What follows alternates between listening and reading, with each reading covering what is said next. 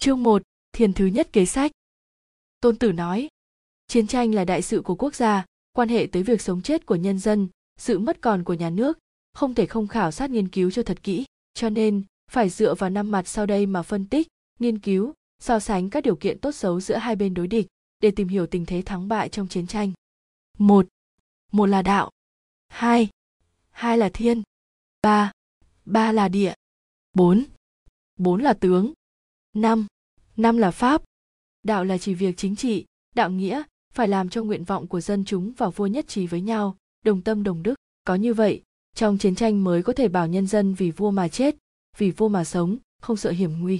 Thiên là thiên thời, nói về ngày đêm, trời dâm trời nắng, trời lạnh trời nóng, tức tình trạng về khí hậu thời tiết. Địa là địa lợi, nói về đường xá xa gần, địa thế hiểm yếu hay bằng phẳng, khu vực tác chiến rộng hẹp, địa hình phải chăng có lợi cho tiến công, phòng thủ, tiến tới, thối lui. Tướng là tướng soái, tức nói về tài trí, uy tín, lòng nhân ái, lòng can đảm, sự uy nghiêm của người tướng. Pháp là pháp chế, nói về tình trạng tổ chức, biên chế, sự quy định về hiệu lệnh chỉ huy, sự phân chia chức quyền của tướng tá, sự cung ứng vật tư cho quân đội và chế độ quản lý. Tình huống về năm mặt nói trên, người tướng soái không thể không biết, chỉ khi nào hiểu rõ và nắm chặt được những tình huống đó thì mới có thể giành được sự thắng lợi, không thật sự hiểu rõ và nắm chắc được thì không thể đắc thắng, cho nên phải từ bảy mặt sau mà tính toán, so sánh những điều kiện đôi bên giữa địch và ta để tìm hiểu tình thế thắng bại trong chiến tranh, tức là phải xem xét. Một, vua bên nào có nền chính trị được lòng dân hơn. Hai, tướng soái bên nào có tài năng hơn. Ba, thiên thời địa lợi bên nào tốt hơn. Bốn, pháp lệnh bên nào được quán triệt hơn. Năm, thực lực quân đội bên nào mạnh hơn. sáu, Binh sĩ bên nào được huấn luyện thành thục hơn. 7. Thưởng phạt bên nào nghiêm minh hơn.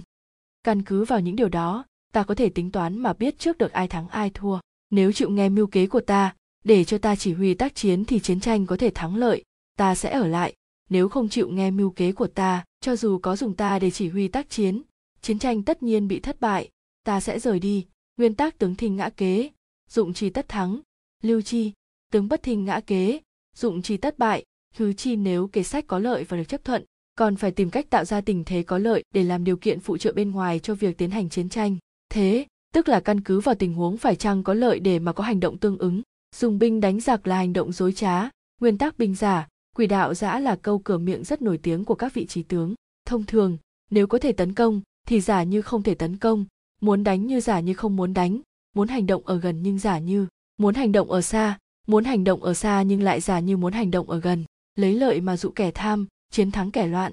Phòng bị kẻ có thực lực, tránh kẻ thù mạnh, khiêu khích kẻ hay giận dữ. Địch khinh thường thì làm chúng thêm kiêu, địch nhàn hạ thì làm chúng vất vả, địch đoàn kết thì làm chúng ly tán. Tấn công kẻ thù lúc chúng không phòng bị, hành động khi chúng không ngờ tới. Nguyên tắc công kỳ vô bị, xuất kỳ bất ý. Tất cả những điều nói trên đều là sự khôn khéo để thủ thắng của nhà quân sự, nhưng lại không thể quy định trước một cách máy móc. Phàm trước khi khai chiến, đoán được thắng là do tính toán đầy đủ trước khi khai chiến mà đoán không thắng là do tính toán không chu đáo tính nhiều hơn tính ít huống hồ không tính toán gì quan sát đủ các mặt đó ai thắng ai bại có thể đoán trước được. Chương 2, thiên thứ hai tác chiến. Tôn tử nói nguyên tắc chung khi dụng binh tác chiến là khi phải huy động chiến xa nghìn chiếc xe tải nặng nghìn chiếc quân đội 10 vạn vận lương đi xa nghìn dặm thì tình huống đó chi phí ở tiền phương và hậu phương chi phí đãi khách khứa sư thần bảo dưỡng và bổ sung tiêu phí nghìn vàng thì mới có thể cho 10 vạn quân xuất chinh được. Dùng một đạo quân khổng lồ như thế để tác chiến thì đòi hỏi phải thắng nhanh. Nếu kéo dài thời gian, quân đội sẽ mệt mỏi, nhuệ khí sẽ suy giảm, tấn công thành trì sẽ hao hết sức chiến đấu. Quân đội tác chiến ở ngoài lâu có thể làm nền tài chính của quốc gia gặp khó khăn. Nếu quân đội mỏi mệt, nhuệ khí suy giảm thì lúc đó cho dù là người tài giỏi sáng suốt đến đâu cũng không thể cứu vãn tình thế được. Cho nên dùng binh đánh giặc, chỉ nghe nói trong tốc thắng có những thiếu sót vụng về chứ không bao giờ có việc kéo dài mà lợi cho quốc gia cả. Cho nên người không hiểu biết chỗ hại khi dụng binh thì không thể hiểu được chỗ lợi. Trong dụng binh người giỏi dụng binh, lính mãn ngũ không gọi lại, lương thực không vận tải quá ba lần, quân nhu lấy tại nước mình, lương thực giải quyết tại nước địch. Được vậy thì lương thảo cấp dưỡng cho quân đội sẽ được thỏa mãn. Sở dĩ quốc gia phải nghèo vì dụng binh là do vận tải lương thực đi quá xa, vận tải lượng thực xa, bà tánh sẽ nghèo. Trung quanh nơi quân đội tập kết, vật giá sẽ cao vọt bất thường. Vật giá cao vọt sẽ làm cho tiền tài của bách tính khô kiệt. Tiền tài khô kiệt tất phải gấp rút thu thêm thuế. Sức mạnh tiêu hao hết, tiền tài khô kiệt, trong nước khắp đồng quê nhà nhà đều trống rỗng. Bách tính thì tiền tài 10 phần hao bảy quốc gia thì xe hỏng ngựa mỏi 10 phần hết sáu cho nên tướng soái giỏi lấy lương thực ở nước địch, ăn một chung gạo ở nước địch bằng 20 chung gạo ở nước nhà, dùng một thạch cỏ ở nước địch bằng 20 thạch cỏ ở nước nhà. Muốn quân hăng hái giết địch phải làm quân biết hận địch, cướp của địch mà thưởng cho quân nhà đánh bằng xe cướp được hơn 10 cái thì thưởng cho người đầu tiên cướp được. Bỏ cờ xe địch cắm cờ quân nhà mà dùng chung với xe nhà. Đãi tù binh tử tế thì thắng địch mà làm quân nhà thêm mạnh. Thế nên dụng binh cốt thắng không cốt kéo dài. Tướng soái giỏi dụng binh là thần hộ mệnh của dân là người giữ sự an nguy cho quốc gia. Chương 3, thiên thứ ba mưu công. Tôn tử nói đại phàm cái phép dụng binh làm cho cả nước địch khuất phục trọn vẹn là thượng sách đánh nó là kém hơn. Làm cho toàn quân địch chịu khuất phục là thượng sách đánh nó là kém hơn. Làm nguyên lữ quân địch khuất phục là thượng sách. Đánh nó là kém hơn. Làm nguyên một tốt địch khuất phục là thượng sách. Đánh nó là kém hơn làm nguyên một ngũ địch khuất phục là thượng sách. Đánh nó là kém hơn. Thế nên bách chiến, bách thắng cũng chưa phải cách sáng suốt trong sự sáng suốt. Không cần đánh, mà làm kẻ địch khuất phục mới gọi là sáng suốt nhất trong sự sáng suốt. Cho nên thượng sách trong việc dùng binh là lấy mưu lược để thắng địch. Kế đó là thắng địch bằng ngoại giao, kế nữa là dùng binh thắng địch, hạ sách là tấn công thành trì đánh thành là biện pháp bất đắc dĩ, chế tạo chiến xa, vũ khí phải mất 3 tháng mới hoàn thành, chuẩn bị binh mã lại mất 3 tháng nữa. Tướng sốt ruột xua quân đánh thành, thương vong 3 phần mất một mà vẫn chưa hạ được. Đó chính là cái hại của việc đánh thành. Cho nên người giỏi dụng binh, thắng địch mà không phải giao chiến, đoạt thành mà không cần tấn công, phá quốc mà không cần đánh lâu, nhất địch phải dùng mưu lược toàn thắng mà thủ thắng trong thiên hạ, quân không mỏi mệt mà vẫn giành được thắng lợi hoàn toàn. Phép dụng binh, gấp 10 lần địch thì bao vây gấp 5 lần địch thì tấn công, gấp đôi chỉ chia ra mà đánh, bằng địch thì phải đánh khéo, kém địch thì rút, tránh giao tranh với địch, binh yếu, mà đánh thẳng tất bị bắt làm tù binh. Tướng soái là trợ thủ của quốc gia, trợ thủ tốt thì nước cường thịnh, kém thì nước suy yếu. Vua có thể gây bất lợi cho việc quân trong ba trường hợp, không biết quân không thể tiến mà bắt tiến, không biết quân không thể thoái mà bắt thoái. Đó là trói buộc quân đội không biết việc quân mà can dự vào khiến tướng sĩ hoang mang khó hiểu không biết mưu kế dụng binh mà can dự vào khiến tướng sĩ ban khoăn nghi ngờ, quân hoang mang nghi ngờ, thì các nước chư hầu thừa cơ tấn công. Đó là tự làm dối mình khiến địch thắng. Cho nên có năm điều có thể thắng, biết có khả năng đánh hay không có khả năng đánh. Có thể thắng, biết dựa vào binh lực nhiều ít mà đánh. Có thể thắng, quân tướng đồng lòng có thể thắng. Lấy quân có chuẩn bị đánh quân không chuẩn bị có thể thắng. Tướng giỏi mà vua không can thiệp và có thể thắng. Đây là năm điều có thể đoán trước được thắng lợi. Cho nên có thể nói, biết địch biết ta, trăm trận không bại biết ta mà không biết địch trận thắng trận bại không biết địch không biết ta trận nào cũng bại. Nguyên văn chi bỉ chi kỷ giả bách chiến bất đãi bất chi bỉ nhi chi kỷ nhất thắng nhất phụ bất chi bỉ bất chi kỷ mỗi chiến tất đãi. Chương 4, thiên thứ tư hình. Tôn tử nói trước kia người giỏi dụng binh đánh giặc trước tiên phải không để bại sau mới đánh bại kẻ địch không để bại là do mình giành chiến thắng là tại địch. Thế nên người giỏi dụng binh có thể làm kẻ địch không thắng được mình nhưng không chắc làm kẻ địch bị ta đánh thắng, cho nên nói thắng lợi có thể dự kiến, nhưng không nhất thiết đòi hỏi được. Tối nghĩa quá thắng khả chi, y nhi bất khả vì không thể thắng được thì thủ, có thể thắng được thì công. Thủ là do chưa đủ điều kiện, công là khi điều kiện có thừa. Người giỏi thủ ém quân tại các loại địa hình, người giỏi công phát huy mọi thế mạnh, thế nên bảo toàn được lực lượng, mà vẫn toàn thắng. Thiện thủ giả tàng ư cửu địa chi hạ, thiện công giả động ư cửu thiên chi thượng, dự đoán chiến thắng mà không hơn nhiều người thì chưa gọi là giỏi trong những người giỏi. Thắng một trận mà thiên hạ gọi là giỏi thì cũng chưa gọi là giỏi trong những người giỏi. Cũng như nhấc một cộng lông thì không kể là khỏe, nhìn thấy nhật nguyệt không kể là mắt tinh, nghe được sấm sét không kể là tai thính. Thời xưa, người giỏi dụng binh thường đánh bại kẻ địch dễ thắng nên việc giành được chiến thắng ấy không được tiếng là trí dũng. Chiến thắng của họ là không có gì phải nghi ngờ vì nó dựa trên cơ sở tất thắng kẻ địch đã lâm vào thế thất bại. Cho nên người giỏi dụng binh bao giờ cũng đặt mình vào thế bất bại mà cũng không bỏ qua cơ hội nào để thắng địch. Vì vậy, đội quân chiến thắng bao giờ cũng tạo điều kiện để thắng. Sau mới giao tranh, đội quân chiến bại thường giao tranh tranh trước, sau mới tìm chiến thắng bằng sự cầu may. Người giỏi dụng binh có thể từ các mặt tu sửa cái lẽ, không thể thắng để nắm được quyền quyết định sự thắng bại. Phép dụng binh là, thứ nhất là độ, thứ hai là lượng, thứ ba là số, thứ bốn là xứng, thứ năm là thắng. Tính thế sinh độ độ sinh lượng lượng sinh số số sinh xứng xứng sinh thắng thắng binh dùng giật đánh thủ, bại binh dùng thủ chống giật. Người chiến thắng là người có quân lực hùng mạnh, chỉ huy tác chiến dùng binh như tháo nước đổ từ trên trời xuống vậy.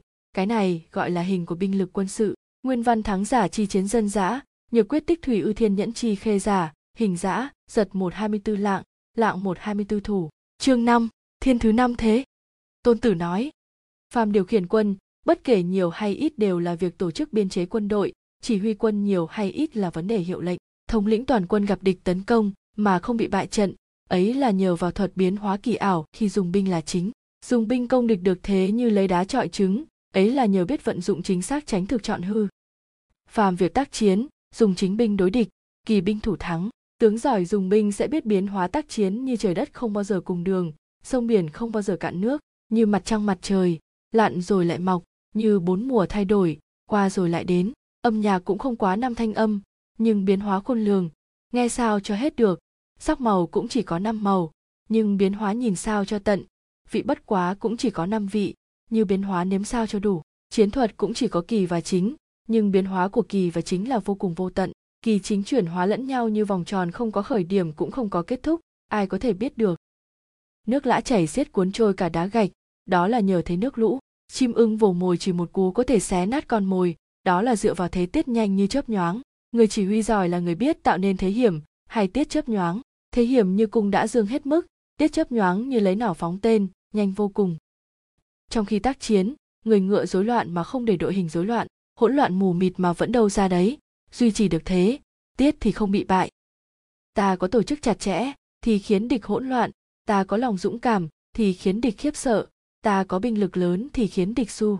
Chặt chẽ hay hỗn loạn là do ở tổ chức biên chế dũng cảm hay khiếp sợ là do ưu thế tạo nên, lớn mạnh hay suy yếu là do thực lực đối sách thể hiện ra. Tướng giỏi là biết cách điều khiển quân địch, ngụy trang để dụ địch khiến kẻ địch di động theo ý mình, dùng lợi nhỏ dụ kẻ địch địch ắt đến để chiếm, dùng cách đó mà khiến quân địch đến nạp mạng.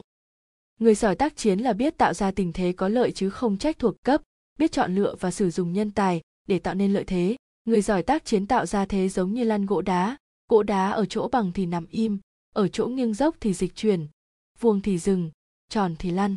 Bởi vậy mà người giỏi chỉ huy tác chiến cũng như lan hòn đá tròn từ trên núi cao vạn trượng xuống chân núi vậy. Thế tạo ra chính là như vậy. Chương 6, thiền thứ sáu hư thực. Tôn tử viết phàm đến chiến địa trước đợi địch là chiếm được thế chủ động an nhàn đến chiến địa sau ứng chiến với địch là lâm vào thế mệt mỏi. Vì thế người chỉ huy tác chiến giỏi là người có thể điều khiển quân địch chứ không thể theo sự điều khiển của quân địch khiến quân địch đến nơi ta làm chủ trước là kết quả của việc dùng lợi nhỏ nhữ địch, khiến địch không thể đến nơi nó muốn. Ấy là do ta ngăn cản được nó. Do thế, địch đang nghỉ ngơi, ta phải làm cho nó mệt mỏi. Địch đầy đủ lương thảo, ta phải làm cho chúng đói khát. Địch đóng trại yên ổn, ta phải làm cho chúng di chuyển. Đó là vì nơi ta tấn công, địch ắt phải đến ứng cứu. Quân ta đi được nghìn dặm mà không mệt mỏi là do ta đến những nơi không bị địch ngăn trở. Ta đánh mà chắc thắng là do ta tấn công vào nơi địch không cách gì phòng thủ. Ta phòng thủ vững chắc, do ta biết trước nơi sẽ bị địch tấn công. Người giỏi tiến công là người có thể làm cho địch không biết nơi mà phòng thủ. Người giỏi phòng thủ là người có thể làm cho địch không biết phải tiến công vào nơi nào. Vi diệu vi diệu đến mức vô hình. Thần kỳ thần kỳ đến mức vô thanh. Vì thế mà ta có thể nắm vận mạng của quân địch trong tay. Ta tiến công mà địch không cản nổi, vì ta như tiến vào chỗ không người.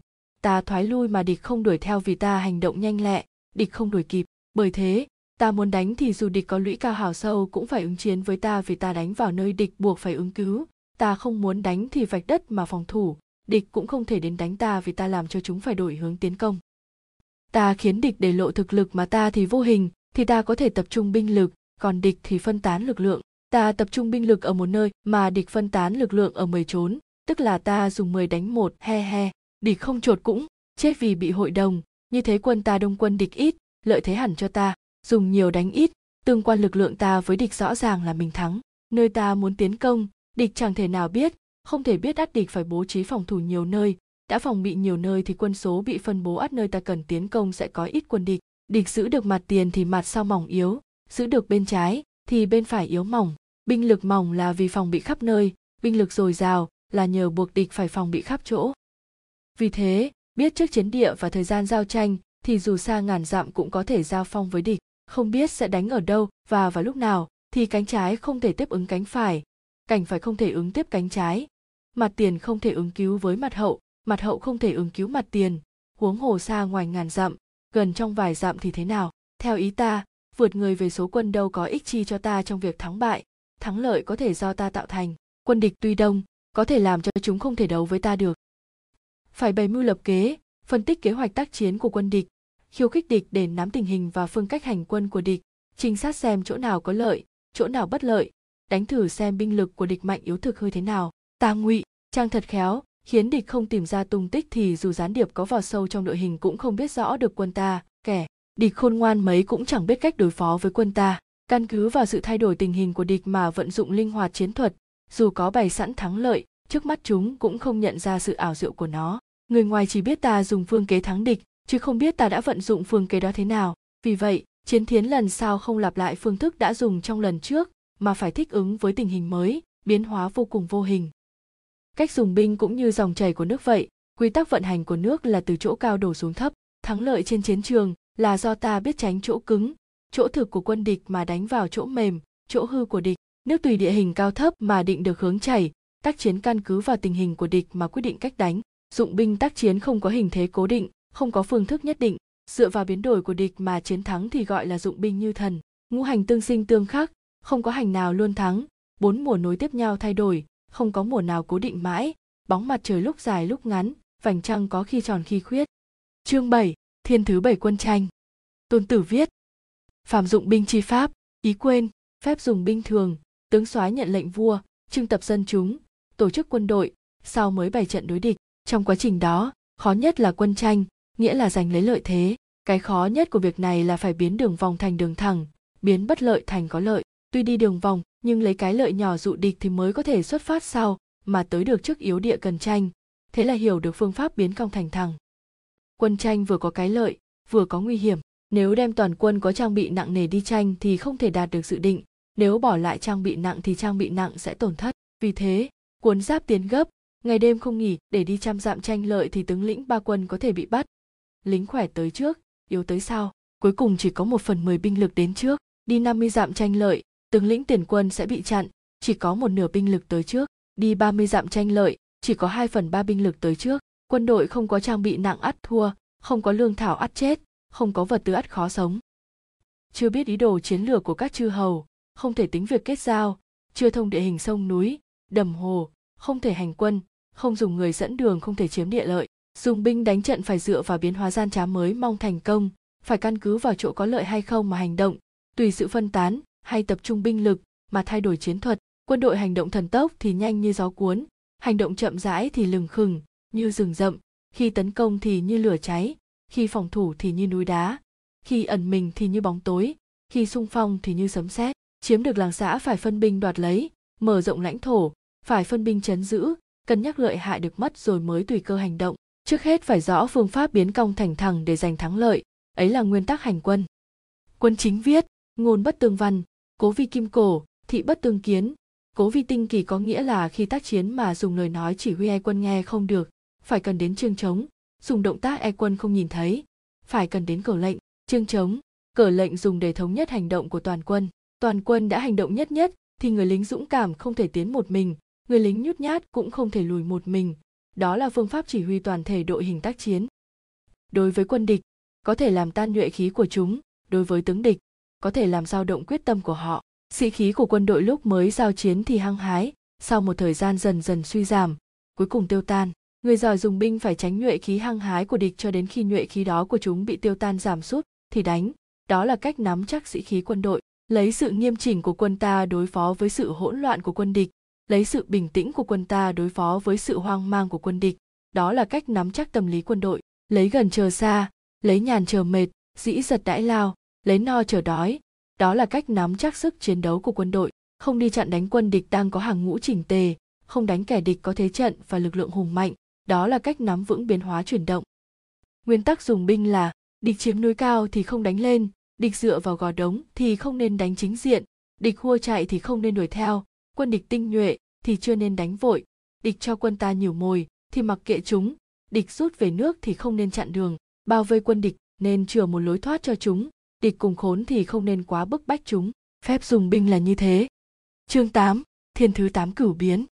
Tôn tử viết. Phạm dụng binh chi pháp chủ tướng nhận lệnh của vua tập hợp quân đội quân nhu giáo khí lương tiền.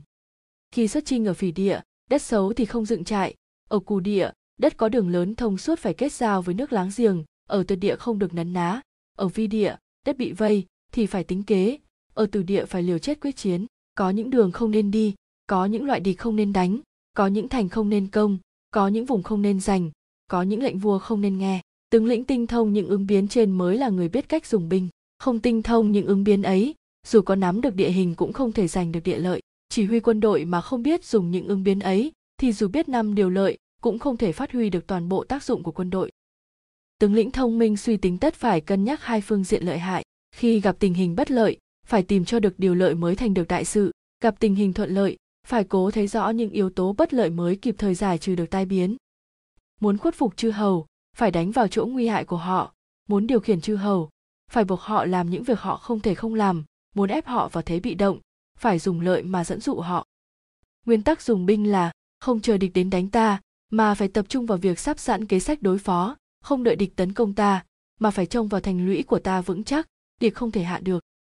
Làm tướng có 5 điểm nguy hiểm, liều chết khinh suất có thể bị giết, tham sống sợ chết có thể bị bắt, nóng giận hồ đồ có thể mắc mưu, liêm khiết tự trọng không chịu được nhục nhã, thương dân có thể lo buồn bất an. Phạm năm sai lầm đó thì tai họa khó lường cho việc dùng binh, quân bị diệt, tướng bị giết đều do năm điểm nguy hiểm ấy mà ra, không thể không suy xét kỹ chương 9, thiên thứ 9 hành quân.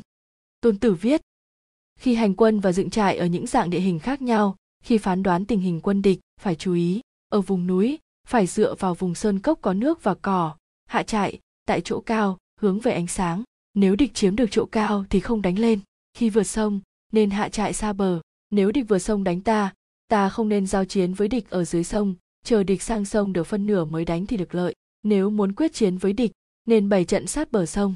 Hạ trại bên bờ sông cũng phải chiếm chỗ cao, đón ánh sáng, không được theo hướng ngược dòng sông công địch. Nếu gặp vùng đầm lầy nước mặn, phải ở gần nơi có nước và cỏ, lưng dựa vào lùm cây. Nếu gặp vùng đồng bằng, phải chiếm nơi rộng rãi, bên phải có gò cao, phía trước mặt thấp, phía sau lưng cao. Nhờ lợi thế của bốn cách xử trí đó mà hoàng đế đã thắng bốn vị vua khác. Phạm hạ chạy nên ở nơi cao giáo tránh ẩm thấp, ở nơi sang tránh chỗ tối tăm ở nơi gần cỏ và nước có đường vận chuyển quân nhu tiện lợi, tướng sĩ không bị nhiễm bệnh. Đó là đảm bảo cho chiến thắng. Hành quân ở vùng nhiều gò đống, đê điều, tất phải chiếm phần cao giáo sáng sủa, chủ yếu dựa vào phía bên phải. Cái lợi của cách dùng binh này là được lợi thế địa hình hỗ trợ. Phần thượng lưu mưa lớn tất nước sông sẽ dâng lên, nhất định không được vượt sông, phải chờ khi nước rút. Hành quân qua những vùng như thiên giản là khe suối hiểm trở. Thiên tình là nơi vách cao vây bộc thiên lao là nơi ba mặt bị vây vào dễ ra khó, thiên hãm là nơi đất thấp lầy lội khó vận động, thiên khích là nơi hẻm núi khe hở. Khi gặp năm loại địa hình đó tất phải gấp rút chuyển đi. Không nên đến gần, để cho địch ở gần nơi đó, ta nên hướng mặt về phía địa hình ấy, mà cho địch xoay lưng vào đó. Hành quân qua những nơi mà hai bên sườn có nhiều chỗ hiểm trở. Ao hồ đầm lầy, lao sậy um tùm. Cây cối rậm rạp tất phải thận trọng dò xét vì đó là những nơi địch dễ có thể mai phục địch đã đến gần mà vẫn yên tĩnh là chúng đã chiếm được địa hình hiểm yếu thuận lợi. Địch ở xa mà đến khiêu chiến là chúng muốn dẫn dụ ta tiến lên. Địch đóng quân ở nơi bằng phẳng là đã chiếm được địa hình lợi thế. Cây cối rung động là địch đang lặng lẽ tiến gần. Trong cỏ có nhiều chướng ngại vật là địch cố ý bày nghi trận. Chim sáo xác bay lên là bên dưới có phục binh. Thú kinh hãi bỏ chạy là địch kéo quân đến đánh úp. Bụi bốc cao, mà nhọn là chiến xa địch tới. Bụi bay thấp mà tàn rộng là địch kéo bộ binh đến. Bụi bay tản mát là địch chia quân đi kiếm củi bụi bay ít, mà lúc có lúc không là địch đang dựng trại. Sứ giả nói năng khiêm nhượng, mà địch lại tăng cường, là đang chuẩn bị tiến công. Sứ giả nói, cứng lại giả tiến lên là địch đang chuẩn bị lui. Chiến xa hạng nhẹ chạy ra hai bên sườn là địch đang bày thế trận. Địch chưa thua đã vội cầu hòa là đang có âm mưu.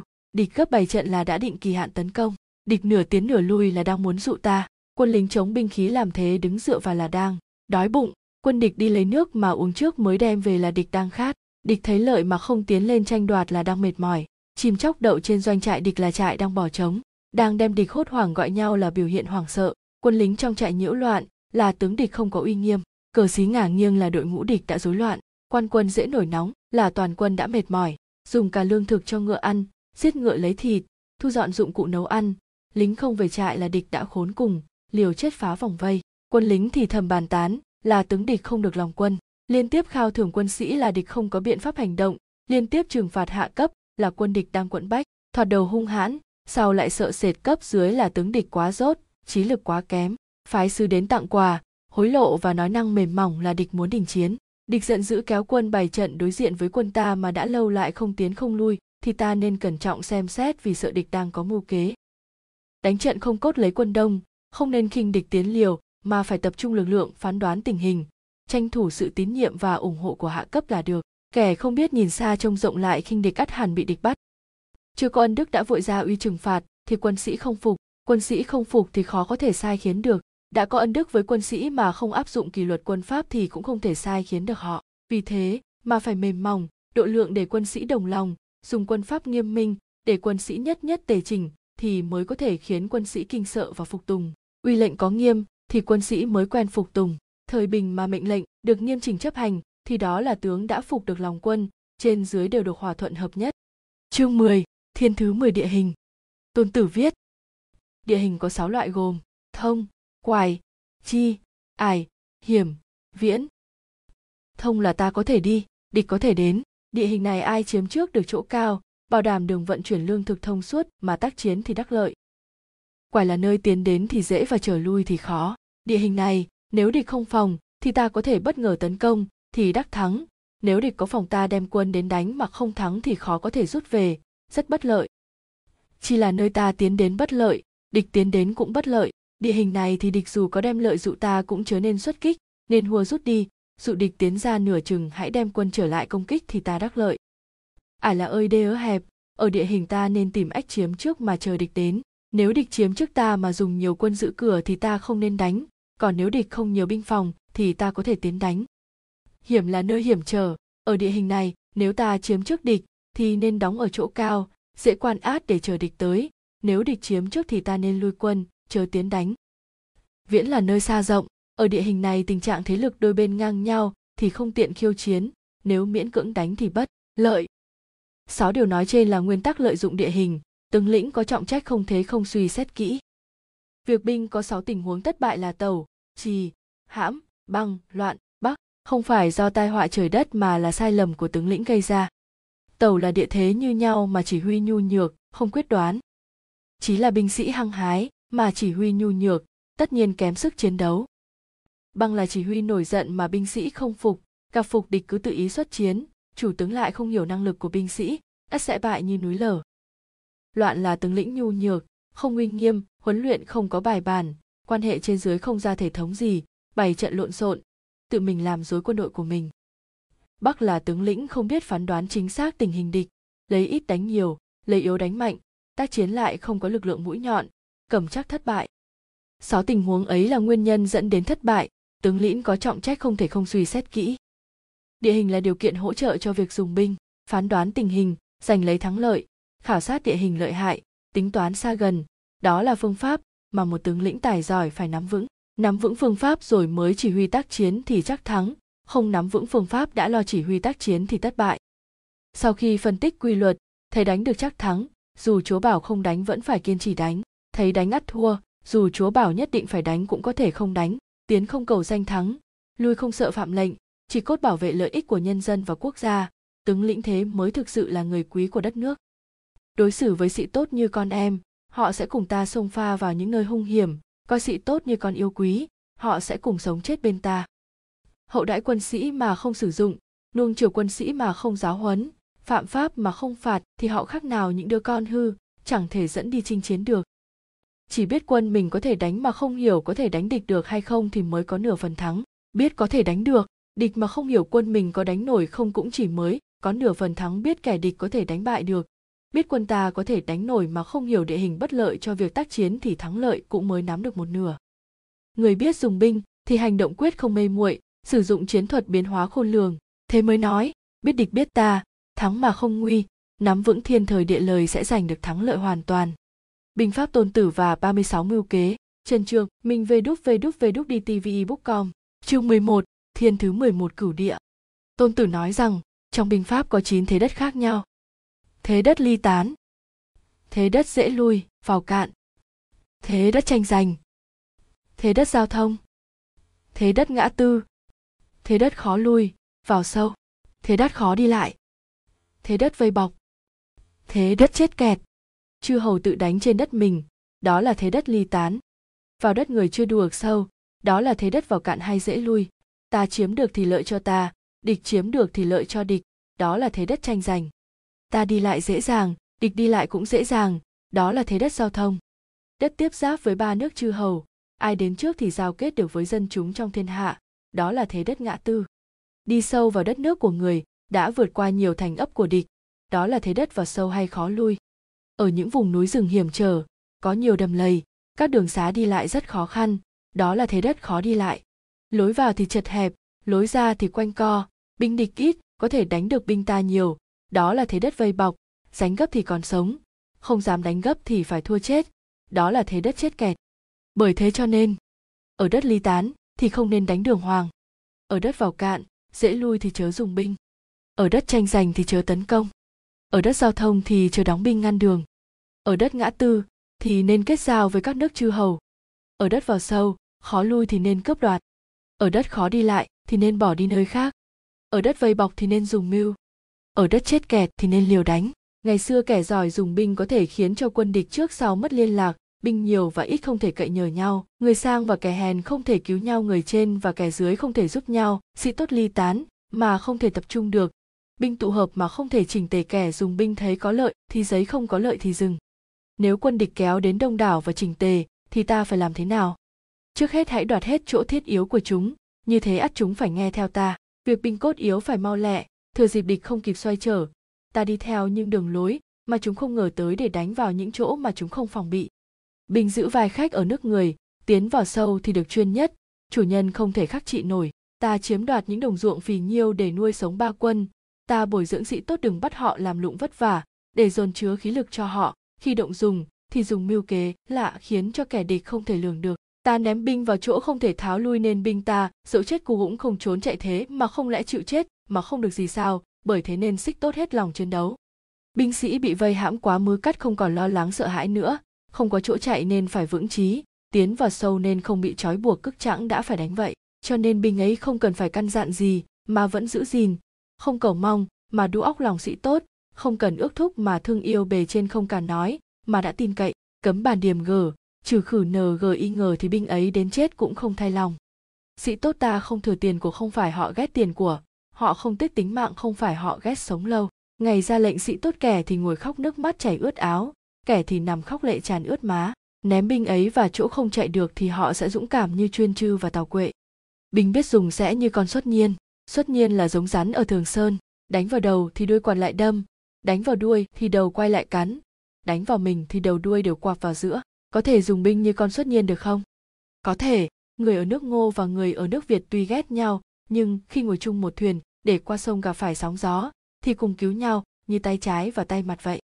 Trói chân ngựa chôn bánh xe đều chưa đủ tin rằng đứng yên một chỗ. Làm sao cho mọi người cùng một lúc trở nên bạo dạn như một người? Như thế mới đúng là phép cầm binh. Ba quân cứng hay mềm mạnh hay yếu đều có thể dùng được cả. Đó là nhờ địa thế vậy. Cho nên kẻ giỏi dùng binh, sai sử ba quân giống như dẫn dắt một người thành thử, họ cực chẳng đã phải tuân theo vậy. Khi mưu đồ việc gì bậc tướng súy phải lặng lẽ, để được sâu kín, phải ngay thẳng chỉnh tề, để được trị được yên, phải bịt tay che mắt sĩ tốt, khiến cho họ chẳng biết được ý mình, phải đổi công việc, thay mưu kế, khiến cho sĩ tốt không hiểu được việc mình, phải rời chỗ ở dẫn binh đi quanh kẹo, khiến cho sĩ tê tê không lường được kế mình. Tướng sĩ dẫn binh đi lâm trận cũng như leo lên cao, rồi vứt thang đi, dẫn quân đi sâu vào đất chư hầu đốt thuyền đập nồi để phát động tâm cơ của sĩ tốt. Giống như là xua một bầy dê xua qua thì qua xua lại thì tìm lại, chẳng biết là đi đâu, nắm ba quân, ném vào nơi hiểm yếu, đó là công việc của tướng súy cách ứng biến của chín thế đất, điều lợi hại sự co rưỡi lẽ thường của nhân tình, đó là những điều mà tướng súy không thể không xét kỹ. Theo phép đem quân giữ vai khách ở nước người thì, vào sâu ắt được chuyên nhất, vào cạn ắt phải ly tán. Ra khỏi nước mình, vượt biên giới để đóng quân đó là đất cách tuyệt giao thông được bốn nước đó là đất ngã tư. Đã vào sâu rồi đoa là đất khó lui. Mới vào cạn đó là đất dễ lui. Mặt sau hiểm trở không lui được, mặt trước có đèo ải khó qua, đó là ở đất vây bọc không có lối thoát đó là ở đất chết kẹt. Bởi thế cho nên, ở đất ly tán ta thống nhất ý chí của ba quân. Ở đất dễ lui ta cho ba quân đi liền nhau vì đó đồn chấn giữ liền nhau. Ở đất tranh giành ta đem quân đánh vào lưng địch. Ở đất giao thông ta giữ gìn cẩn thận. Ở đất ngã tư, ta củng cố tình giao hảo với các nước chư hầu ở đất vào sâu, khó lui ta lo chu cấp đều dặn lượng thực cho quân sĩ. Ở đất chết kẹt ta cho sĩ tốt biết rằng không thể sống còn. Ở đất vây bọc ta cho biết chỗ hở. Ở đất khó đi lại ta đi qua khỏi cho gấp rút. Cho nên tình trạng việc binh phải như sau. Bị vây thì phải chống cự. Cực chẳng đã nên phải đánh. Bị địch bức bách quá, nên phải tuân lệnh tướng súy không biết được mưu kế của chư hầu, thì không tính trước việc kết giao. Không biết hình thế núi rừng, đầm lầy hiểm trở như thế nào thì không thể hành quân. Không dùng kẻ hướng đạo thì không thể lấy địa lợi. Trong những điều đấy không biết một, thì không đáng gọi là binh của bậc bá vương. Binh của bậc bá vương hễ đánh nước lớn nào, thì khiến cho binh của họ không thể tụ hợp được, uy hiếp địch đến nỗi các nước khác không dám đến kết giao với địch. Bởi thế cho nên không cần tranh giành việc kết giao với thiên hạ, không cần bồi đắp quyền thế của mình đối với thiên hạ. Chỉ tin cậy thực lực riêng của mình, để uy hiếp địch quốc nên có thể đánh lây thành của họ. Nên ban thưởng đặc biệt ra ngoài phép ban thưởng, nên ra những mệnh lệnh đặc biệt ra ngoài thông lệ thì có thể sử dụng ba quân như sai khiến một người. Bày công việc ra để sai khiến mà chớ nói trước cho biết. Bày điều lợi để sai khiến mà chớ cho thấy điều hại. Ném binh vào đất mất rồi mới còn, để binh bị vây hãn ở đất chết rồi sau mới cho sống. Để cho binh thấy sự nguy hại đe dọa giỏi sau ta mới làm chủ sự thắng bại được. Phép dùng binh là giả vờ thuận theo ý địch, dồn binh đánh vào một hướng. Từ ngàn dặm đế giết tướng địch, đó gọi là khéo nên làm nên việc. Ngày quyết định giấy binh hãy đóng chặt các nơi quan ải hủy bỏ phủ tiết không thông sứ với địch quốc chu phải tính toán cẩn thận trốn miếu đường để sắp đặt công việc cho được chu đáo. Thấy dc sơ hở chỗ nào thì vội len vào muốn đánh chiếm chỗ thiết yếu nào thì phải giấu kín ý của ta phải tùy theo địch tình mà sắp đặt kế hoạch chiến đấu. Lúc mới đầu binh phải như gái tơ chờ địch hé cửa thì xông vào như thỏ chạy trốn khiến địch không kịp chống cự. Ebook công chương 12, thiên thứ 12 hỏa công. Tôn tử nói có 5 cách đánh bằng lửa. Thứ nhất là đốt dinh trại để giết người thứ hai là đốt lương thảo tích trữ. Thứ ba là đốt xe cộ. Thứ tư là kho lẫm. Thứ năm là đốt đội ngũ để làm giặc rối loạn. Muốn dùng hỏa công, phải có nhân duyên, các hỏa khí phải cu bị sẵn sàng. Muốn phóng hỏa phải chờ thời tiết, muốn châm lửa phải chọn ngày. Thời tiết thuận lợi là khí trời nắng giáo. Ngày thuận lờ ơ là ngày mà mặt trăng ở lại trong các sao cơ, bích, rực, trần. Những ngày mặt trăng ở lại bôn sao ấy là những ngày nổi gió.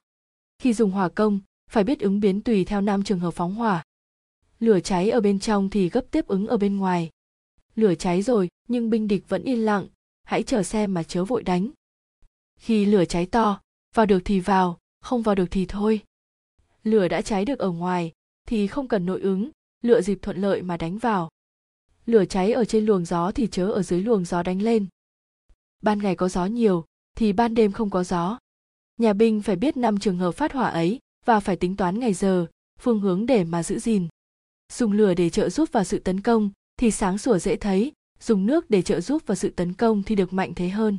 Nước có thể dùng để ngăn chặn, chớ không thể dùng để chiếm đoạt. Đánh thì thắng, giành thì lấy được, mà không tưởng thưởng công lao của sĩ tốt. Đó là một điều nguy hại. Như thế, chỉ ở lại đất địch tiêu phí tiền một cách vô ích, cho nên vua sáng phải lo tính điều ấy, tướng tài phải sắt đặt việc ấy. Không thấy lợi thì đừng giấy binh, không nguy khốn thì đừng đánh nhà vua không nên vì giận dữ mà giấy binh tướng không nên vì oán hờn mà gây chiến thấy có ích lợi cho nước nhà thì giấy binh không thấy ích lợi thì thôi. Đã giận có thể mừng trở lại đã hờn có thể vui trở lại nước mất rồi thì khó lấy lại người chết rồi thì không thể sống lại. Cho nên vua sáng phải cẩn thận về việc ấy tướng tài phải cảnh giác về điều ấy đó là phép yêu nước giữ binh được vẹn toàn. Binh pháp tôn tử và 36 mưu kế Trần Trường, Minh về đúc về đúc về đúc đi TV book com Chương 13, thiên thứ 13 dùng gián điệp.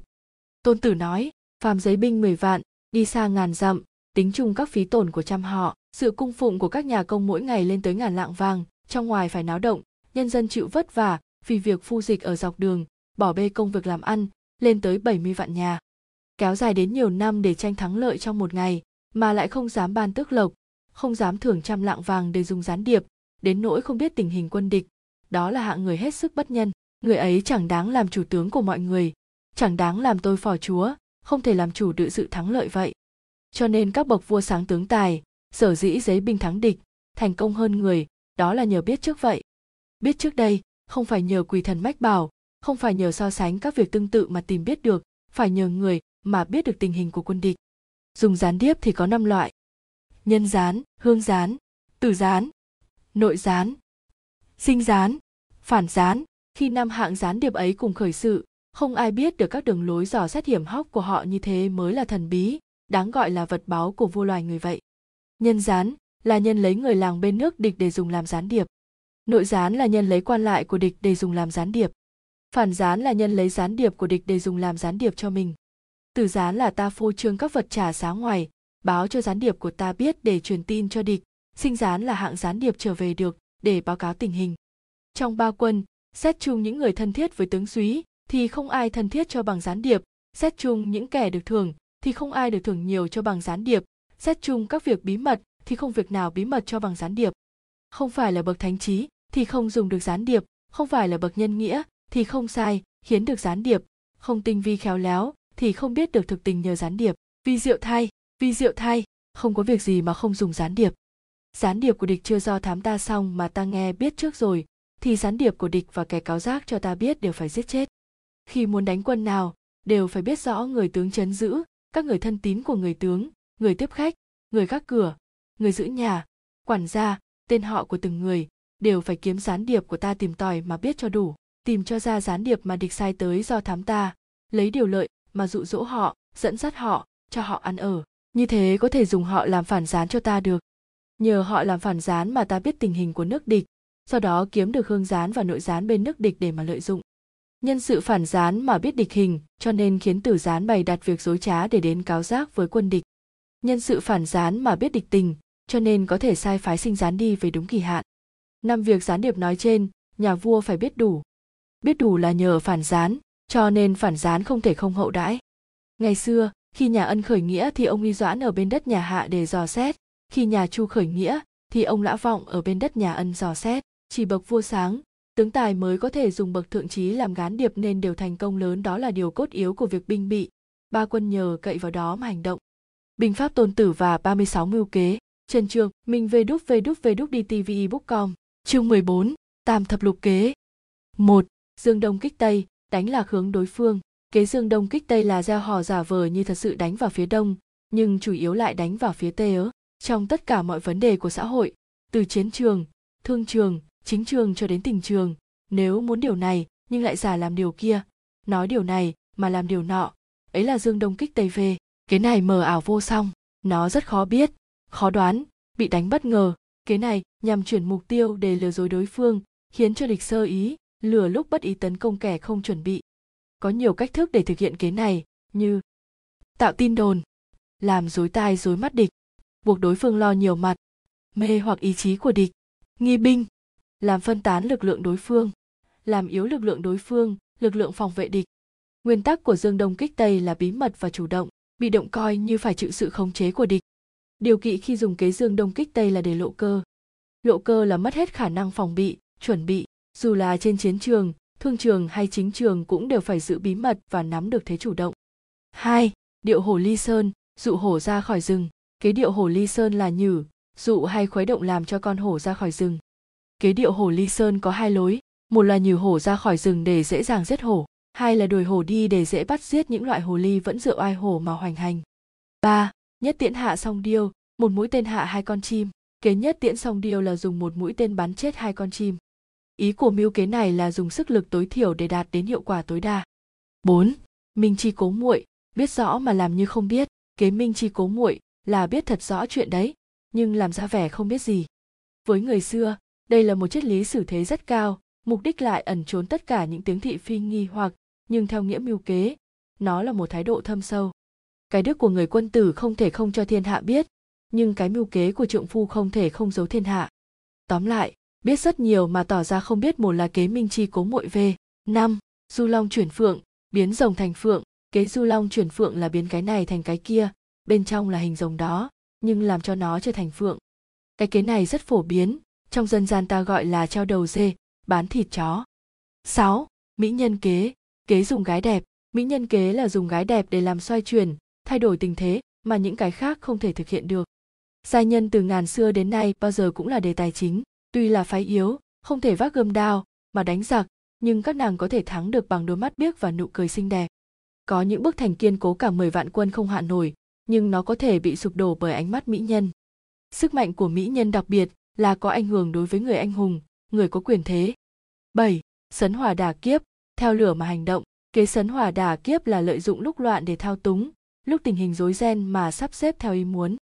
Có hai loại sấn hỏa đà kiếp, một là theo lửa để mà đánh cướp, hai là chính ta phóng hỏa mà đánh cướp theo lửa tức là thừa lúc người ở trong cơn nguy biến mà ta quấy hỗn loạn thêm phóng hỏa tức là chính ta gây ra sự hỗn loạn mà thực hiện theo ý muốn của ta theo lửa hay phóng hỏa cùng đi chung vào một mục đích là đánh địch và đoạt của địch để tạo cơ hội cho ta. Theo lửa thì dựa vào thời cơ sẵn có. Phóng hỏa thì tự ta tạo ra thời cơ. Không thể phê phán theo lửa hay phóng hỏa, cái nào hay, cái nào dở, cái nào tốt, cái nào xấu, vì cả hai giống như một sự biến ảo giữa không khí và nước. Trong sử sách, người ta thấy tay phóng hỏa giỏi là trương nghi. Một mình trương nghi đã phá tan thế hợp tung bằng cách dối tề, lừa triệu, dọa ngụy, thuyết yên bịp sở trương nghi thật là con người có cái lưỡi, bằng lửa thiêu đốt cả sáu nước, dựng thành cơ nghiệp thống nhất cho nhà tần.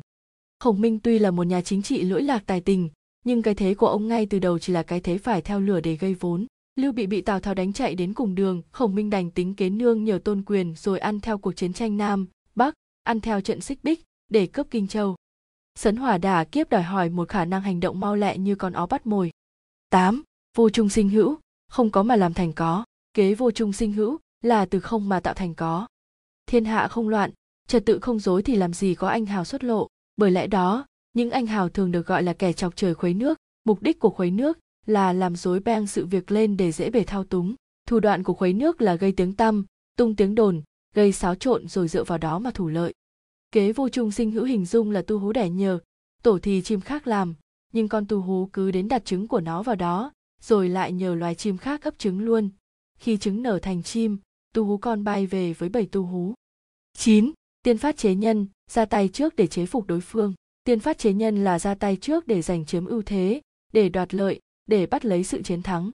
Kế tiên phát chế nhân là không nói quá xa, viễn vông, mà phải nhìn vào thực tế gần nhất. Các vụ xảy ra trong lịch sử như Lý Thế Dân tại huyền Vũ Môn, Võ Tắc Thiên phế lập Lư Lăng Vương, ung chính cướp bảo tòa, từ hy độc sát quang tự, gia cát lượng lấy đất quang trung. Tất cả đều là áp dụng thủ đoạn chớp nhoáng không cho địch kịp trở tay, không cho dư luận phản ứng kịp. Vẫn có câu tiên hạ thủ vi cường là V. 10.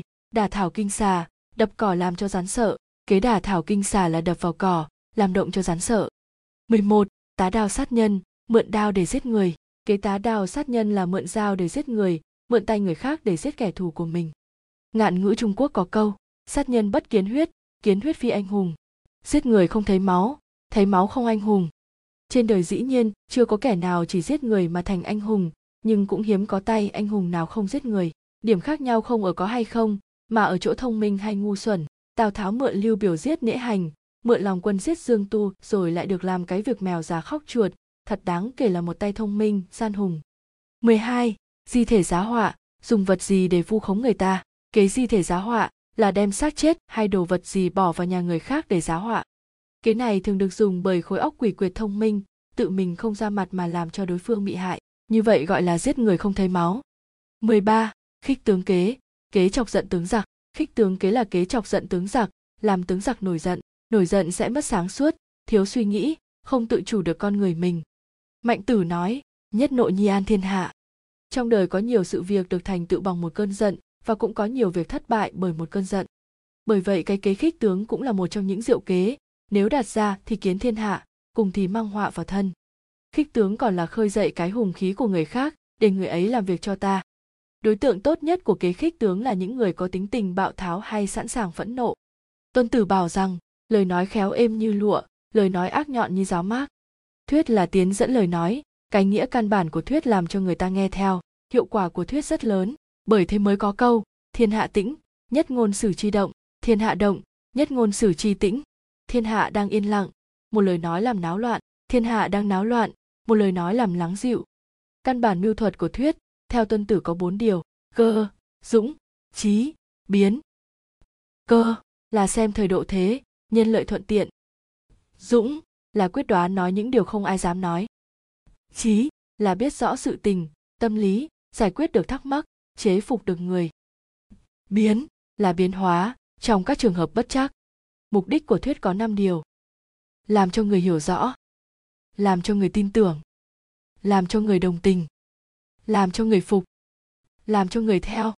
Đạt được năm mục đích trên thì kể như nắm chắc phần thắng trong tay. 14. Man thiên quá hải, lợi dụng sương mù để lẩn trốn. Kế man thiên quá hải là lợi dụng lúc trời sương mù mà lẩn trốn, vượt qua hay hành động ngay trong lúc sương mù. Man thiên, trời u ám, không phải hoàn cảnh hoàn toàn bất lợi như một quẻ trong dịch lý đã nói. Man thiên, không thể ngồi đợi nó tới như sương mù do thời tiết thiên nhiên, mà phải tạo ra nó.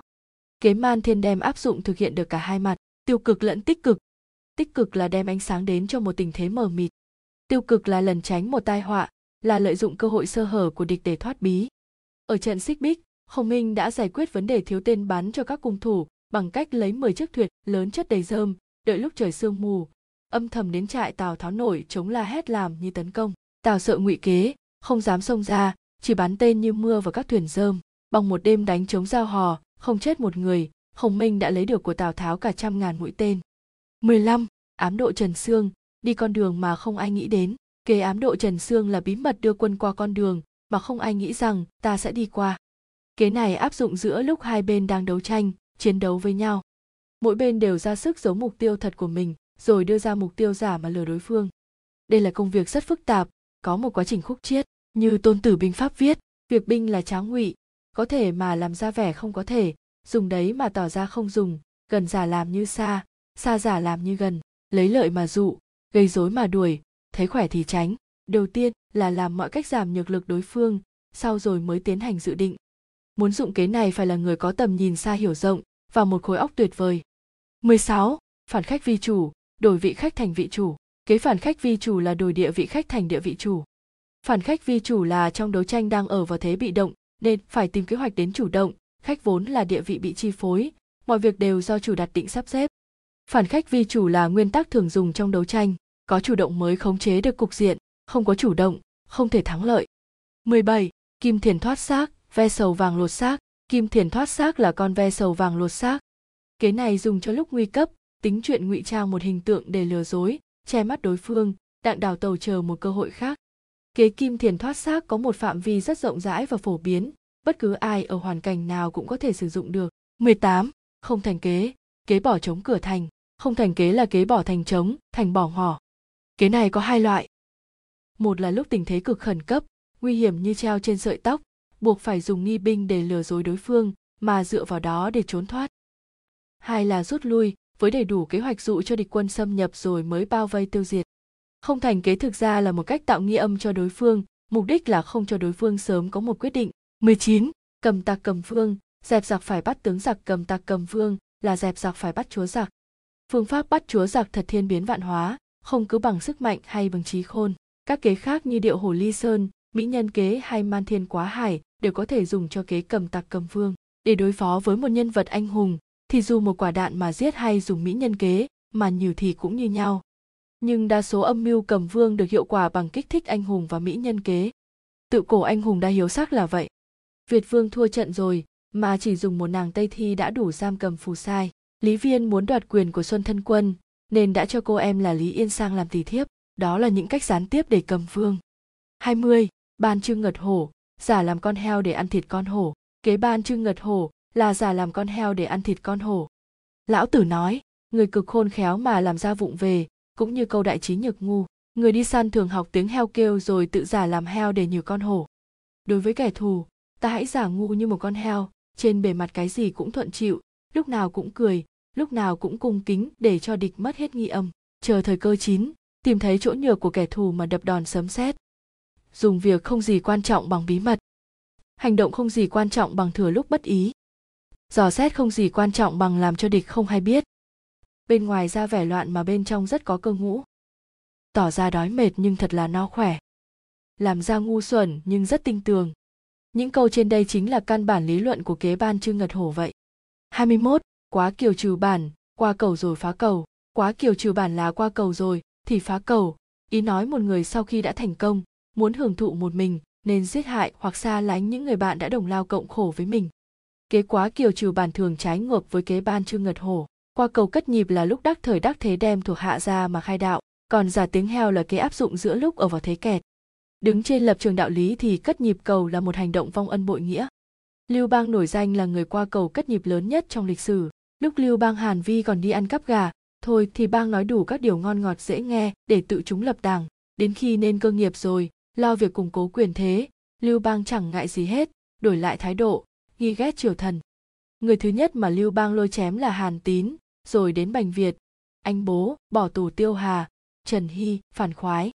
Trương lương thấy họa chẳng chóng thì chày cũng đến với mình, nên bỏ trốn lên rừng học đạo tu tiên. 22. Liên hoàn kế. Kế móc nối nhau. Liên hoàn kế là nối liền với nhau thành một dây xích. Liên hoàn kế còn là vận dụng một quyền thuật để tạo phản ứng dây chuyền cho đối phương, hoặc gây thành phản ứng nhiều mặt. Mỹ nhân kế là vũ khí phổ biến nhất cần thiết cho việc dùng liên hoàn kế. Vì người đẹp ví như nước, anh hùng ví như bùn nước làm cho bùn nhão ra. Từ ngàn xưa đa số anh hùng đã vì thương hoa tiếc ngọc nên bỏ lãng nhiệm vụ. Tuy vậy vẫn phải phân biệt mỹ nhân kế với liên hoàn kế. Liên hoàn kế là một hình ảnh của thực tiễn bất cứ việc gì xảy ra cũng gây thành phản ứng dây chuyền. Việc xảy ra hôm nay cũng không tự dưng mọc ra nó phải là kết quả dây chuyền từ những sự việc trước. 23. Dĩ giật đãi lao, lấy khỏe để đối phó với mệt. Kế dĩ giật đãi lao là lấy sự thanh thản để đối phó với hấp tấp, nhọc nhằn, dưỡng sức mà đợi kẻ phí sức. Kế này viết ở trong thiên quân tranh của bộ tôn tử binh pháp, lấy gần đợi xa, lấy nhàn đợi mệt nghĩa là trên chiến thuật phải tìm nắm trước địa vị chủ động để ứng phó với mọi tấn công của địch. Cũng có ý nói nên chuẩn bị chu đáo, dễ dàng lấy cái thế bình tĩnh xem xét tình hình biến hóa mà quyết định chiến lược, chiến thuật. Đợi địch mỏi mệt, tỏa chết bớt nhuệ khí rồi mới thừa cơ xuất kích. Tôn Tử gọi thế là ẩn sâu dưới chín tầng đất, hành động trên chín tầng trời. Sử dụng sách lược này đòi hỏi thái độ tuyệt đối trầm tĩnh ứng biến, đo được ý kẻ thù, hoàn cảnh kẻ thù, thực lực kẻ thù. Nếu thời cơ chưa chín thì đứng yên như trái núi, khi cơ hội vừa tới thì lập tức lấp sông, chuyển bể. Từ Mã Ý ngăn ra cát lượng ở Kỳ Sơn. Chu Du phóng hỏa tại Xích Bích. Tào Tháo đại phá viên thiệu nơi quan độ. Tạo huyền đồi bồ kiên ở Phi Thủy. Tất cả đều lấy ít đánh nhiều, thế kém vượt thế khỏe. Tất cả đều là kết quả sử dụng tài tình sách lược sĩ giật đãi lao. 24. Chỉ tang mạ hòe, chỉ vào gốc dâu mà mắng cây hòe. Chỉ tang mạ hòe là chỉ vào gốc dâu mà mắng cây hòe. Ý nói vì không tiện mắng thẳng mặt nên mượn một sự kiện khác để tỏ thái độ. 25. Lạc tỉnh hạ thạch, ném đá vào người dưới giếng. Lạc tỉnh hạ thạch là ném đá vào đầu kẻ đã rơi xuống giếng.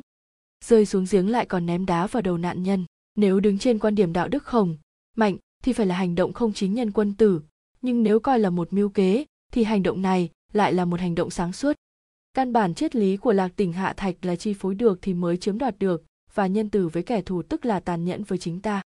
Lưu bị lúc nào hé miệng cũng nói những điều nhân từ, lúc nào cũng chảy nước mắt, nhưng ông lại là người cũng giỏi thủ đoạn lạc tỉnh hạ thạch nhất.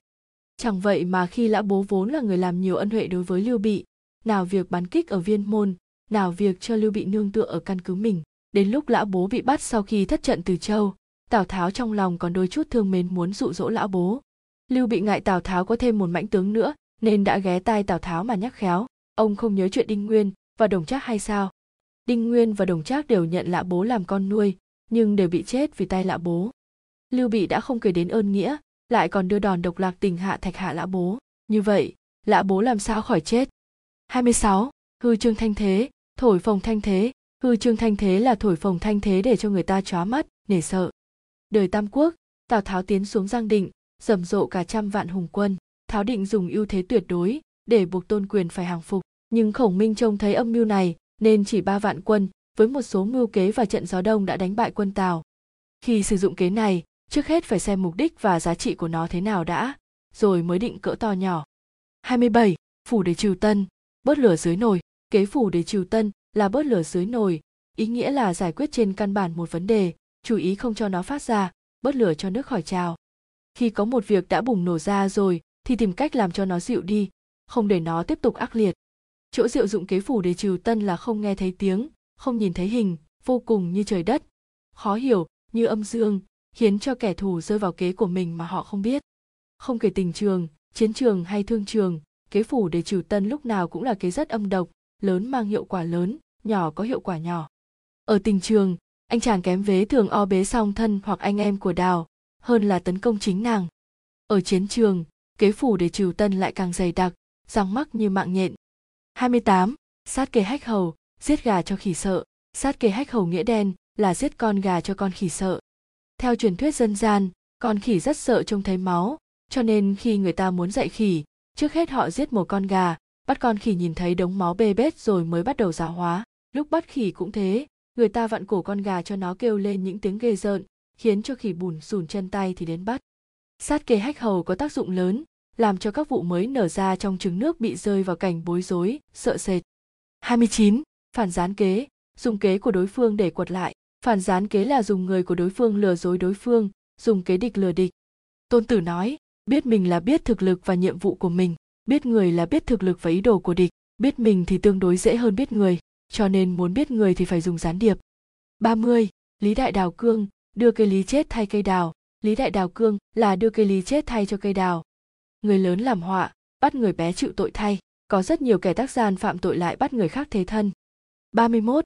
Thuận thủ khiên dương, thuận tay dắt con dê về. Thuận thủ khiên dương theo nghĩa đen là thuận tay dắt con dê về. Sự việc trên đời, thiên biến vạn hóa rất kỳ diệu, phải biết nắm lấy bất cứ cơ hội nào vụt hiện đến trước mắt, đó là những thâu hoạch, những cái lợi bất ngờ. 32. Dục cầm cố tung, muốn bắt mà lại thả ra. Dục cầm cố tung theo nghĩa đen là muốn bắt cho nên thả ra. Muốn thực hành kế này, phải có một nhãn quan sâu rộng, một tấm lòng nhẫn nại vô song. Những kẻ cấp công cận lợi không bao giờ có đủ tài trí để thi hành nó. Kế dục cầm cố tung không thi hành theo cái nghĩa đen của nó. Kế này nói lên sự mềm dẻo cho mọi chính sách. Thứ nhất là chính sách thu phục lòng người, giữ người. 33. Khổ nhục kế, hành hạ thân xác mình để người ta tin. Khổ nhục kế là hành hạ mình, rồi đem cái thân xác bị hành hạ ấy để làm bằng chứng mà tiếp cận với địch để hoàn thành một âm mưu nào đó. 34. Phào bác dẫn ngọc, ném hòn ngói để thu về hòn ngọc. Phào bác dẫn ngọc nghĩa đen là ném hòn ngói để thu về hòn ngọc, tức là dùng tiểu vật để đoạt một đại vật, như người đi câu vậy. Dân gian thường nói thả con tép bắt con tôm cũng là kế này. 35. Tá thi hoàn hồn, mượn xác để hồn về tá thi hoàn hồn nghĩa là mượn xác để hồn về. Ý kế này chỉ rằng, sau khi đã thất bại, buộc phải lợi dụng một lực lượng nào đó để khởi lên thi hành trở lại chủ trương của mình. Tuy nhiên, dùng cái này rất dễ đi vào con đường nguy hiểm, nếu sơ suất thì tỉ như rước voi về giày mà tổ. Nếu mượn xác mà mượn ẩu thì chẳng khác gì vác xác chết về nhà. 6. Tẩu kế, chạy, lùi, thoát thân. Tẩu kế nghĩa là chạy, lùi, thoát thân. Tại sao kế sau chót cổ nhân lại đặt là kế chạy?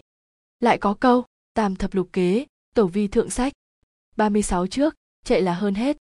Bởi vậy kế này liên quan nhiều đến sự thành bại của một công việc lớn, bất luận là đánh nhau bằng văn hay bằng võ, không ai là có thể thắng hoài. Trong quá trình chiến đấu bao gồm nhiều kiểu thắng, nhiều kiểu bại, lúc ẩn lúc hiện, trong chớp mắt dồn dập cả trăm ngàn biến chuyển. Nếu không ứng phó mau lẹ để tránh những cảnh bất lợi, để nắm mau lợi thế mà tiến tới thắng lợi, thì không phải là nhân tài. Chạy có nhiều phương thức, bỏ giáp, bỏ vũ khí mà chạy, bỏ đường nhỏ mà chạy tới đường lớn, bỏ đường bộ mà chạy sang đường thủy các phương thức tuy không giống nhau, nhưng cùng hướng chung đến mục đích là tránh tai họa để bảo đảm an toàn, để bảo toàn lực lượng. Tẩu kế không phải là chạy dài, chạy chỉ là một giải pháp để mà sẽ quay lại. Tinh hoa của kế chạy là dành thời gian, bảo tồn sức khỏe, lực lượng, rút chạy đến một vị trí mới, cho tư thế vững mạnh hơn, tập trung nỗ lực vào củng cố tinh thần, chọn một cơ hội thuận tiện để quật lại. Đấy mới thực là tàu kế. Sau hết phải lo đến điểm nguy của kế chạy, khi chạy sẽ mất tinh thần, sự việc hoàn toàn lỏng lẻo mất sự tin tưởng ở xung quanh nếu không giải quyết cho chính xác những vấn đề trên thì tàu không còn là một kế hoạch nữa mà là một sự tan rã vậy binh pháp tôn tử và 36 mưu kế Trần Trường, Minh về đúc về đúc về đúc đi com Chương 15, phương pháp 4 làm chủ nghiên cứu về binh pháp tôn tử. Tôn Vũ, tôn tử cho rằng sự tốt xấu về nhân tố tinh thần, sự mạnh yếu về tình trạng thể lực, cái ưu cái khuyết trong việc bố trí trận địa chiếm một vị trí quan trọng trong vấn đề tác chiến. Do vậy ông nêu lên phương pháp bốn làm chủ, làm chủ trí khí, làm chủ nhân tâm, làm chủ nhân lực và làm chủ sự biến đổi. Ông phát biểu trong thiên quân tranh, ban ngày thì trí khí sắc sảo, ban đêm thì trí khí cùn nhụt, chập tối thì trí khí trở về, đó là làm chủ trí khí, đối xử với rối loạn bằng sự làm chủ, đối xử với ồn ào bằng yên tĩnh, đó là làm chủ nhân tâm, đối xử với cái xa bằng cái gần, đối xử với cái đói bằng cái no, đó là làm chủ nhân lực, không cầu được cờ chính thống, chờ đánh vào trận địa một cách đường hoàng, đó là làm chủ sự biến đổi. Phương pháp bốn làm chủ được Tôn Vũ nêu lên như sau. Làm chủ trí khí. Thời xưa, tác chiến gắn liền với việc đánh nhau trực tiếp, sự thắng bại của chiến tranh với dũng khí của quân sĩ có mối quan hệ cực kỳ mật thiết. Sĩ khí và ý chí chiến đấu là nhân tố hàng đầu của sức chiến đấu. Sĩ khí dâng cao thì dễ giành thắng lợi, sĩ khí xa sút thì thường dẫn đến thất bại. Làm chủ nhân tâm. Ý nói, trước trận đánh và trong trận đánh, tướng soái không được sao động, hoặc dễ dàng thay đổi quyết tâm chiến đấu như đã tuyên thệ. Chữ tâm ở đây, người thời trước gọi bằng bàn tâm, tâm mưu, mặc dầu nội dung của nó bao gồm các phương diện khí chất tinh thần và tu dưỡng tư tưởng, nhưng hạt nhân là lòng quyết tâm chiến đấu của tướng soái. Xung quanh vấn đề lòng quyết tâm chiến đấu của người chỉ huy, Tôn Tử nói trong Thiên Quân tranh, tướng có thể giành lòng người, ông còn bảo, đối xử với rối loạn bằng việc làm chủ, đối xử với sự ồn ào bằng sự yên tĩnh, đó là làm chủ nhân tâm. Điều này nói lên cuộc đấu tranh giữa lòng quyết tâm chiến đấu của bên ta với lòng lung lay hay cái vững tâm, đoạn tâm trong quyết tâm chiến đấu của đối phương. Về vững tâm một nhà học giả họ hà chú thích không có vị tướng nào lại muốn đơn độc một mình chỉ dựa vào sự tinh tế khôn ngoan của một cá nhân mà muốn liên kết với hàng vạn con người để đối phó với kẻ địch như hổ báo cái lợi cái hại đan xen cái thắng cái bại lẫn lộn người tài trí phải biến chủ liệu trong tâm trí không phóng đại sự việc phải ngăn nắp được thế sao chẳng đáng gọi là ứng biến khôn cùng, xử sự rạch ròi. Đó là nói về tầm quan trọng của vững tâm, đỗ mục phát biểu, tư mã pháp nói, bản chất phải vững vàng, biết được kẻ địch sẽ có cách đối phó, bản tâm ổn định, nhưng còn phải biết điều khiển nó, làm cho thế ổn định càng trở nên chắc chắn. Đừng bận tâm đến sự nhiễu loạn, đừng vì cái lợi trước mắt, đợi chừng nào kẻ địch rối loạn ổn á thì xuất quân tấn công. Đấy là nói về yêu cầu của vững tâm. Trương dự bảo, lấy trừng trị đối xử với rối loạn lấy cái tĩnh lặng đối xử với cái ồn ào, lấy cái bình tâm đối xử với cái nôn nóng, lấy sự nhẫn nại đối xử với giận dữ. Đó là nói về phương pháp của vững tâm, về đoạn tâm, lý chuyên nói. Bực tức dẫn đến phẫn nộ, căn quấy dẫn đến rối loạn, nhỏ nhen đi đến kiêu căng, ngăn cách dẫn đến xa lạ. Đó là nói về các phương pháp đoạn tâm. Làm chủ nhân lực. Ý chỉ việc tiêu hao và làm mỏi mệt sức chiến đấu của kẻ thù. Tôn vũ nêu lên phương pháp làm chủ nhân lực trong thiên quân tranh. Đối xử với cái xa bằng cái gần đối xử với cái mệt nhọc bằng cái thư nhàn, đối xử với cái đói bằng cái no. Ông cho rằng, lúc tác chiến phải nuôi dưỡng bằng cái tinh nhuệ, có thế mới có khả năng giành thắng lợi. Tôn vũ còn bảo, giao chiến với kẻ địch sau cuộc hành quân đường dài, điều đó làm hao tổn binh lực, vì binh sĩ đã chịu nhiều cơ cực trên đường đi, sinh lực mệt mỏi, dẫn đến cạn kiệt, tất nhiên dẫn đến tình trạng hao binh tổn tướng. Làm chủ sự biến đổi. Cơ mưu quân sự biến đổi khôn lường, khi đã nắm được quyền chủ động trên chiến trường vẫn không thể xem nhẹ vai trò của chiến thuật làm chủ sự biến đổi. Cái gọi là làm chủ sự biến đổi ấy là nắm vững phương pháp biến hóa cơ động, điều mà tôn vũ đề cập trong thiên quân tranh. Không cầu được cờ chính thống, chờ đánh vào trận địa một cách đường hoàng chính là ứng biến. Cờ chính thống, trận địa đường hoàng là chỉ tình thế quân đội khi có khí thịnh vượng, quân dung nghiêm chỉnh, thực lực hùng hậu và có sự chuẩn bị, đầy đủ về mặt tư tưởng. Loại kẻ thù này, vừa mạnh vừa có sự chuẩn bị, tất nhiên là khó đánh lúc này phải gác lại ý định tác chiến với bọn chúng. Cần sử dụng nhiều thủ pháp của chiến thuật làm chủ ý chí làm chủ nhân tâm làm chủ nhân lực biến đổi chúng theo tình hình của địch hoặc công phá hay cố thủ hoặc tiến hay thoái hoặc chính quy hay kỳ lạ nhằm giành thắng lợi. Binh pháp tôn tử và 36 mưu kế. Trần Trường, Minh về đúc về đúc về đúc đi TV book com. Chương 16, các loại địa hình chiến đấu nghiên cứu về binh pháp tôn tử. Tàn địa, khu vực xảy ra tác chiến trong nội địa của bản quốc, được gọi bằng tàn địa. Tại sao gọi là tàn địa? Tào Tháo bảo, vì quân sĩ quyến luyến quê hương, đường xá tương đối gần, con người dễ tàn tác mất mát. Tôn Vũ cho rằng tàn địa thì đừng đánh, hà cớ gì tàn địa lại dừng đánh, kẻ địch dám xâm phạm, chứng tỏ chúng có ưu thế, quân phòng thủ ở vào cái thế tương, đối yếu cho nên tránh việc vội vàng tác chiến, chỉ nên dùng phương cách phòng thủ, tiêu diệt dần sinh lực địch, đợi thời cơ có lợi sẽ quyết chiến với kẻ thù. Do vậy, Tôn Vũ lại nhấn mạnh, quân sĩ đóng nơi tàn địa, điều quan trọng là họ phái có ý chí chiến đấu thống nhất, lòng người son sắt, không TC chiến không có nghĩa không đánh, ý nói không dùng thế công mà chủ yếu dùng phương cách phòng thủ. Khinh địa, khu vực tác chiến tung thâm gần đất nước của kẻ thù được gọi bằng khinh địa, tiến vào đất nước của kẻ thù chưa sâu, tương đối gần đất nước mình, đường giao thông của tuyến sao không dài, dễ vận chuyển lương thực và vũ khí, nhưng đã tiến sâu vào nội địa của kẻ thù, khó tránh khỏi sự chống trả của đối phương, cho nên quân sĩ đóng ở vùng khinh địa phải bảo vệ chặt trận địa của bên mình. Tôn Vũ bảo, khinh địa thì không ngừng hoạt động, phàm quân đội đã tiến vào đất nước của kẻ thù thì nhất thiết phải dựa vào ưu thế quân sự của mình mà đánh vào mặt yếu của đối phương. Thành ra, lúc mới tác chiến phải chủ động phát huy ưu thế tấn công, không được án binh bất động, phải ra sức tiến sâu vào đất nước của đối phương, tiêu diệt kẻ thù trước khi chúng nghĩ ra cách phòng thủ mới nhằm đạt được mục đích chiến đấu. Tranh địa là khu vực quan trọng về chính trị, kinh tế và quân sự. Tôn Vũ nhận định, bên nào có được tranh địa thì bên đó có lợi thế. Thành ra tranh địa là mục tiêu tranh giành của đôi bên. Tác chiến trong vùng tranh địa phải chú ý mấy phương diện sau đây. Một là vùng đất quan trọng nhưng trống vắng, sự tranh chấp của đôi bên, về nó chưa phân thắng bại. Mấu chốt của sự thắng bại lúc này là ở cự ly gần xa của đôi bên đối với vùng đất đó, tình trạng đường giao thông qua lại ở đấy và dụng cụ làm đường của bộ đội. Trước tình hình ấy, bộ đội trước hết nên nhanh chóng hành quân tới con đường mà kẻ địch sẽ ngăn chặn đường tiến quân của đối phương nhằm bảo đảm cho bộ đội chủ lực chiếm lĩnh được địa hình. Hai là, kẻ địch đã chiếm được vùng đất đó, nhưng chưa ở thế vững vàng. Nếu bên ta lúc này có ưu thế về binh lực, nên lập tức dùng phương pháp tấn công. Ngày nay gọi là đánh vào nơi địch tạm trú quân, chưa ổn định.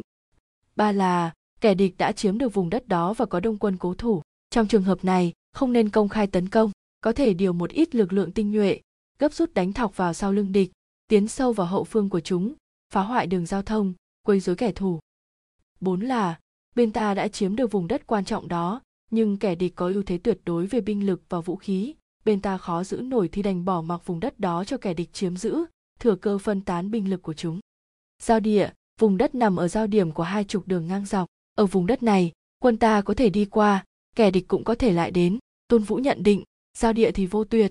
Về hàm nghĩa của câu này, sách mười nhà chú thích tôn tử đều có những cách giải thích khác nhau. Chữ tuyệt ở đây, nên hiểu là đoạn tuyệt tựa như lời nói đầu về vấn đề hành quân mà người chỉ huy phải ghi nhớ. Bởi là tụ điểm giao thông, dễ bị kẻ địch cắt đứt, cho nên, tôn vũ mới nhắc nhở bên ta phải cẩn thận bảo vệ nó, nhấn mạnh khi tác chiến ở vùng đất này, quân đội phải tăng cường việc phòng thủ. Cù địa, khu vực ranh giới giữa nhiều nước với hệ thống giao thông phát triển. Với khu vực này, một nước nào tấn công, thường thường ảnh hưởng đến các quốc gia khác, hoặc giả, có thể lợi dụng được quốc gia khác. Bởi vậy phải tìm cách tranh thủ các quốc gia khác, tăng cường thực lực bên mình tôn vũ nêu bật công việc kết thân với các chư hầu, không phải chỉ tiến hành khi chiến tranh nguy cấp, điều chủ yếu là phải có chính sách láng giềng hữu hảo lúc thời bình, bang giao gắn bó.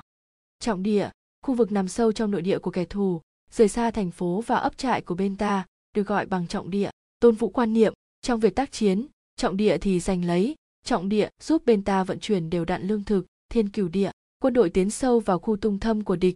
Đường giao thông giữa hậu phương và mặt trận kéo dài ra còn luôn bị kẻ thù đánh phá. Thường xảy ra tình trạng giao thông gián đoạn, thành thử có một số vật tư chiến tranh, nhất là lương thực, cần phải cướp tại chỗ để bảo đảm cho cuộc sống của quân đội ta là hiện tượng bình thường. Tị địa, khu vực núi non hiểm trở và ao hồ được gọi là tị địa. Đặc điểm của tị địa là đi lại khó khăn.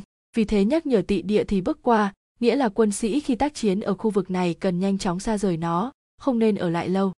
Vi địa, đường tiến chật hẹp, đường thoái xa xăm, khu vực tác chiến này được gọi là vi địa tôn vũ cảnh báo, vi địa thì phải tìm mưu kế. Quân đội hoạt động trong khu vực vi địa phải nghĩ ra mưu kế để vừa có thể tiến, vừa có thể thoái, đồng thời còn phải đánh lừa kẻ địch, chờ lúc chúng chảnh màng.